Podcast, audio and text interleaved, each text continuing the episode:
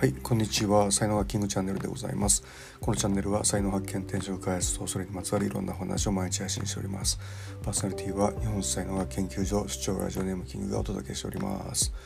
はい土曜日でございます。えー、東京は天気良くなるのかな？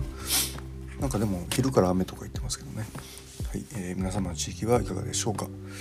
さて今日のテーマですけども、えー、シャンパンタワーの法則は正しいのかっていうね、えー、話をしたんですけども、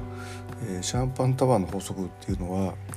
ビジネスなんかでねよく使われるんですけど、えまず自分を満たしてその自分のこうグラスから溢れたものが他に行き渡るっていうふうなことでねまず自分自身を満たしましょうみたいなこういう考え方なわけですよね。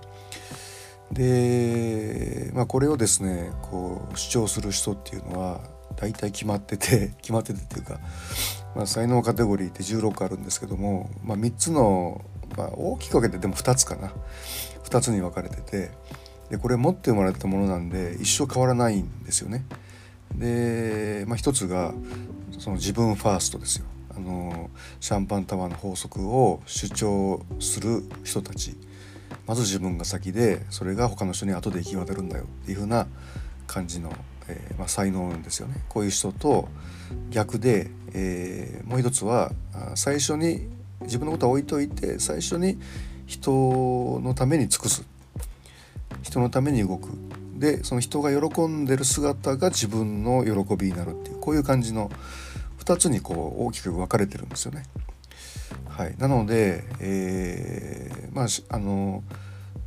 まあその自分ファーストの人はやっぱり自分ファーストでやった方がいいし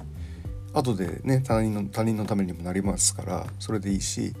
人のためゾーンの人はやっぱり自分を置いといは置いといて人を先に喜ばす方がいいわけですよね。はい、でこれをですねあの逆をしてる人がやっぱりかなりいるんですよね。こう本当は自分を先に満たさないとダメなのにこう自分のことは置いといてこう人のためにばっかり尽くしてるとどうなるかっていうと自分が空っぽになっていくんですよね。あの魂が満たされなくなっていってあのもう嫌だとかになっちゃうし逆もそうであの自分のことを置いといて他人のために尽くす方がいいのになんか自分のことばっかしやってしまうみたいな、まあ、周りにそういう人が多いとかそういうのもあるんですけども、まあ、そういうふうなことで自分のために自分のためにってやるんだけども全然うまくいかないと。エネルギーが周りに行き渡らない。みたいになってる人がものすごく多いですね。はい、ですので、えー、ね、あの自分はどっち側の人間なのかっていうことをよく分かっておくっていうことがね実はのすごく大事なんですよね。であのこれとは別にねこう利他の精神っていうこう例えば日本人って親切だっていうね困ってる人がいたらこう助けてあげるなんかこうおばあさんが電車乗ってたら席を譲ってあげるとか財布が落ちてたらそれを拾って交番に届けるとかっていうこういうのはあの大事なんですよすごく。どんな才能の人も大事なんだけどもやっぱりこう転職っていうねこう一生を貫くこう仕事をどうしようかって考えた時にその自分の才能に合ったスタイルで、えやっていくことっていうのがすごく大事なわけですよね。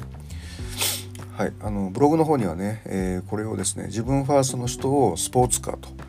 で他人ファーストの人を消防車というふうにこう例えてちょっと話をしてますので、えー、よろしかったらそちらの方もあの読んでみてください。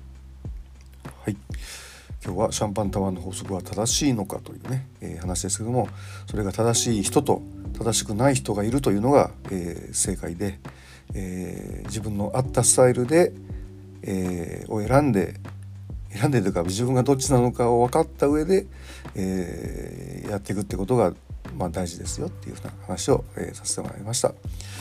はいでは音声はここまでにしておきます。最後までお聴きいただきありがとうございました。いいね、フォロー、コメント、レター、メッセージなどいただけますと大変励みになりますのでよろしくお願いいたします。才能学マスターのキングでした。それではまた明日お会いいたしましょう。ありがとうございました。Have a nice day.